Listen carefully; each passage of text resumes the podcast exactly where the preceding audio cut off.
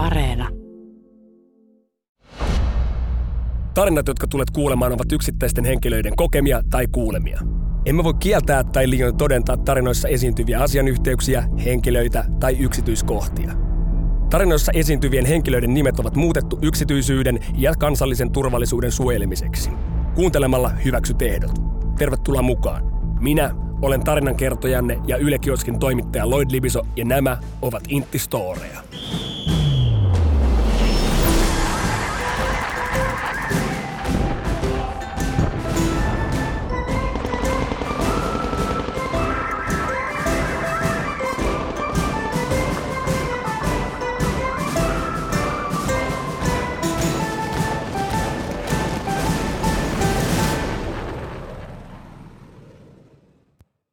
Meillä oli ensimmäinen metsäleiri alokas kaudella ja kaikki odottivat sitä innolla.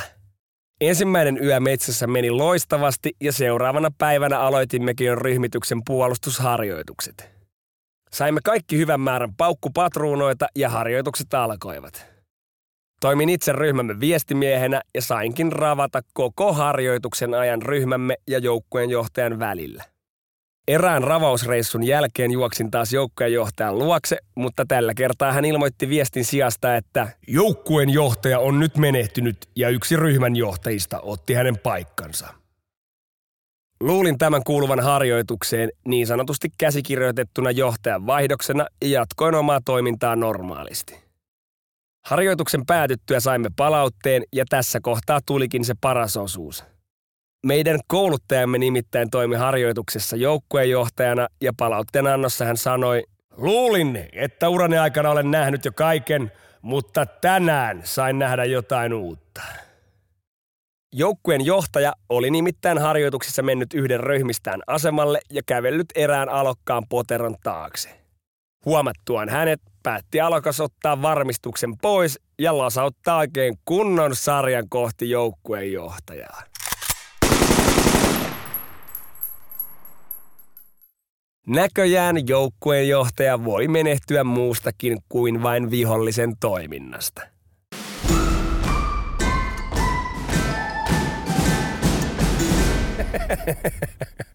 ja joukkueen johtajalta Henki Veke. Morjes ja tervetuloa uuden Intti Storit podcast-jakson pariin. Tää on mielenkiintoinen. Kyseessä nimittäin on Salmonella-testi.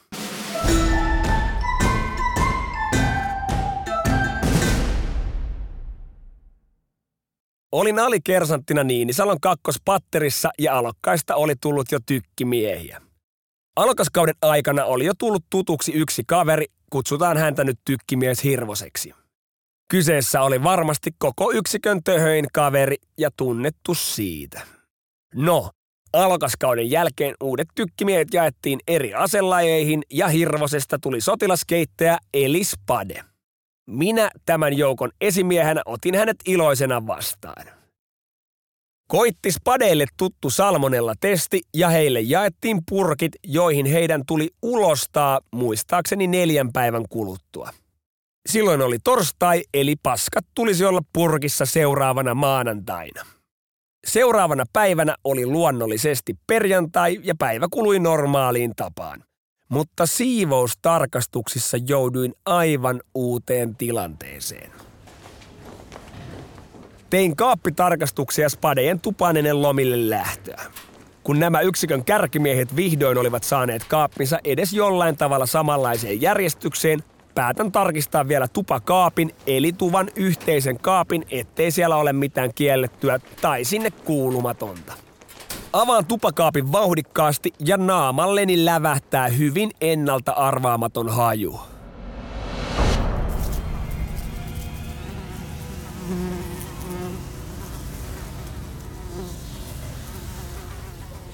Kaappi on muuten tyhjä, mutta sen yhdellä hyllyllä silmieni korkeudella seisoo muovinen purkki. Tajuan heti mistä on kyse ja räjähdän tuvalleni. Kuka perkele on paskantanut purkki jo nyt ja minkä saatanan takia tää purkki on täällä kaapissa? Tuvan perältä kuuluu pelästynyt hiljainen ääni. Herra, herra, alikersantti tykkimies Hirvonen. En tiennyt mihin se olisi täytynyt laittaa. Tykkimies Hirvonen oli siis päättänyt kumota aiemman töhön maineensa ja nohevasti tehnyt maanantain paskaduunin jo hieman etukäteen. Yhä tänä päivänä mietin, että miksi nämä purkit piti antaa ennakkoon, mutta toivottavasti tämän tapauksen myötä se on muuttunut. Ja luojan kiitos purkki löydettiin nyt eikä viikonlopun jälkeen. Muuten tuvassa ei varmaan vielä näin neljän vuoden jälkeenkään pystyisi nukkumaan edes kaasunaamarin naamalla.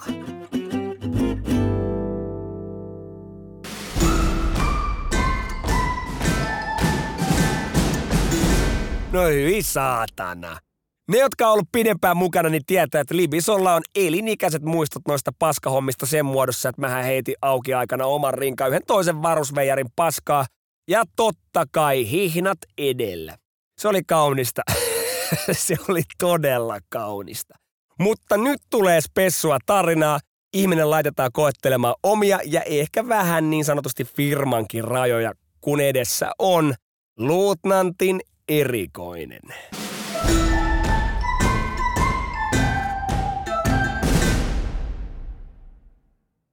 Tähän alkuun pohjatiedoksi, että olen harrastanut suunnistusta koko elämäni ja olin Intissä sieltä hyväkuntoisimmasta päästä.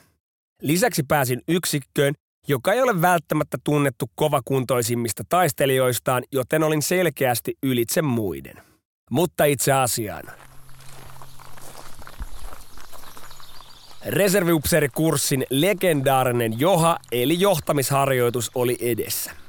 Pitkä marssi, jossa ryhmässä ja yksilöinä tehdään erilaisia johtamiseen liittyviä tehtäviä matkan varrella. Koko alkumatka mentiin porukassa, matka eteni rattoisasti ja itse koin pääseväni aika helpolla. Kun matka oli taitettu noin 70 kilometriä, uskoimme, että marssi alkaa olemaan jo loppupuolella. Saavuimme rastille, jossa luutnantilla on edessään kartta.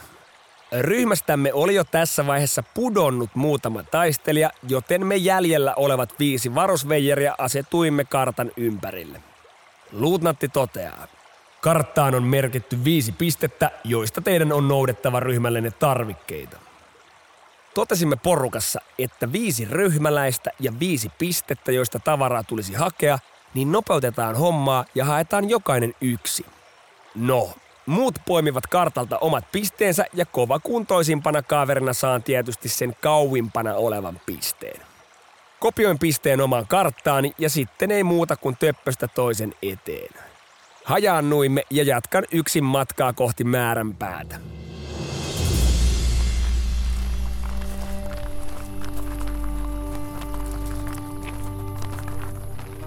Kuluu tunti jos toinenkin. Mietin, että aika pitkä matka varustepisteelle, mutta jos se luutnantin kartassa oli, niin sen on oltava oikein.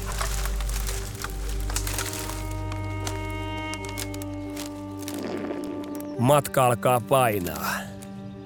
Nälkä alkaa kurnimaan, sillä edellinen ruokailu oli marssin alkuvaiheessa ja omat ruokavarannotkin oli jo käytetty.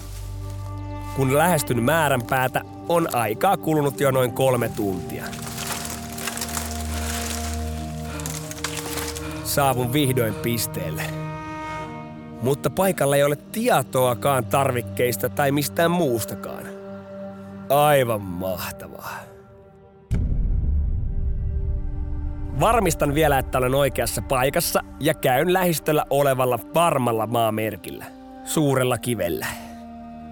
Kyllä, piste on oikea eikä ketään missään. Hukkareissu, mutta piste on keskellä ei mitään, eikä minulla ole puhelinta mukana harjoituksessa. Ainoa vaihtoehto on siis tallata sama kolmen tunnin matka takaisin. Tästä se varsinainen koettelemus sitten alkaa. Jalat rakoilla, täys taisteluvarustus painaa kuin ristus, ruoka ei ole yhtään ja vedetkin alkavat käymään vähin. Arvaan, että siihen kun joku tulisi hakemaan minua voisi mennä useita tunteja, joten samapa se on talsia kohti alkuperäiseen lähtöpaikkaan. Jatkan siis matkaa.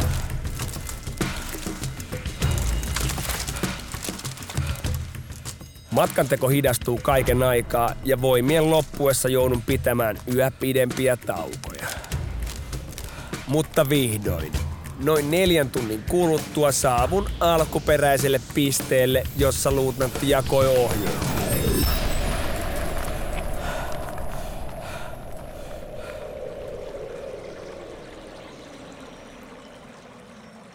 Ei ketään. Paikalla ei ketään. Aivan mahtavaa. Suorastaan helvetin hienoa.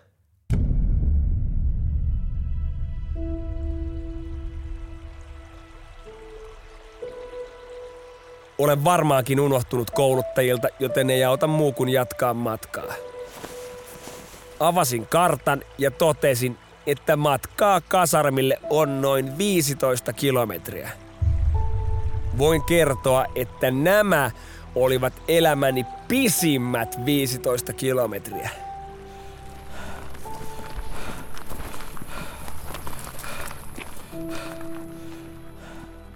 Noin puolen kilometrin välein oli pakko pysähtyä, sillä jalat eivät vain kantaneet enää yhtään. Loppumatkasta en paljoa uuvuksissani muista, mutta jotenkin selvisin kasarmin porteille.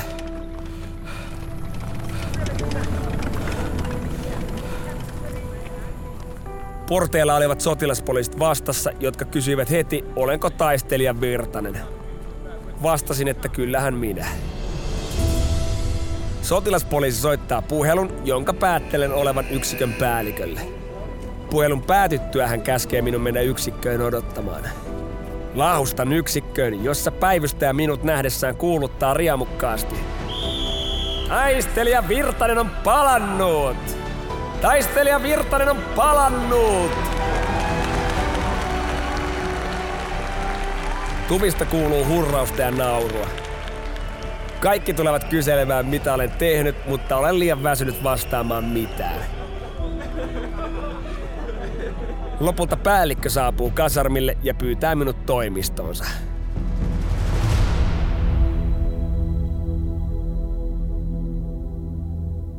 Olen jo vetämässä perustoimistokäyttäytymisrutiineja, kunnes päällikkö keskeyttää ja osoittaa kädellä tuolia. Siihen vaan. Samalla hän iskee kylmän kokiksen käteeni. Ihmettelen hieman, mutta päällikkö jatkaa saman tien. Taisit saada luutnantilta väärän pisteen, hän toteaa pieni hymy huulillaan. Nyökkään ja kaivan kartan esiin. Osoitan pisteen kartalta ja päällikkö toteaa, että tulihan todettua se hyvä kunto sitten kerralla. Kävi ilmi, että luutnantilla oli ollut vanha kartta, jossa oli pohjalla muita merkintöjä. Muut ryhmän jäsenet olivat valinneet oikeat pisteet, mutta itse olin napannut huonolla tuurilla tällaisen valepisteen. Muiden matka oli ollut noin 20 minuuttia suuntaansa, kun itse vietin reissullani useita tunteja. Päällikkö mittailee karttaa hetken ja toteaa, että tässä todistettiin tämän yksikön ja todennäköisesti koko reserviupseerikurssin pisintä marssia. Matkaa kertyi kahden päivän ja yhden yön aikana yhteensä noin 120 kilometriä suunnitellun 85 kilometrin sijaan. Tämä oli ehdottomasti elämäni ikimuistoisin kokemus, josta palkintona oli kolme kuntsaria ja aivan järkyttävä määrä rakkoja.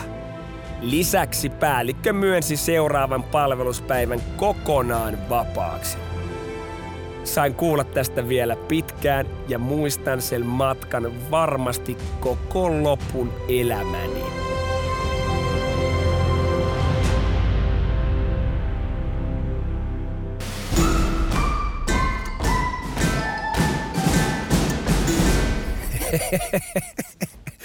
Kyllä lämmittää mieltä. Kontsarit ja kolat, nehän toimii. Ensi viikon torstaina jatketaan storin lähettämisestä ohjeet deskissä ja kaikki kolme kautta Intti-storeja Yle Areenassa. Libiso kiittää ja kuittaa, nähdään somessa ja ollaan kuulolla. Taakse poistuu!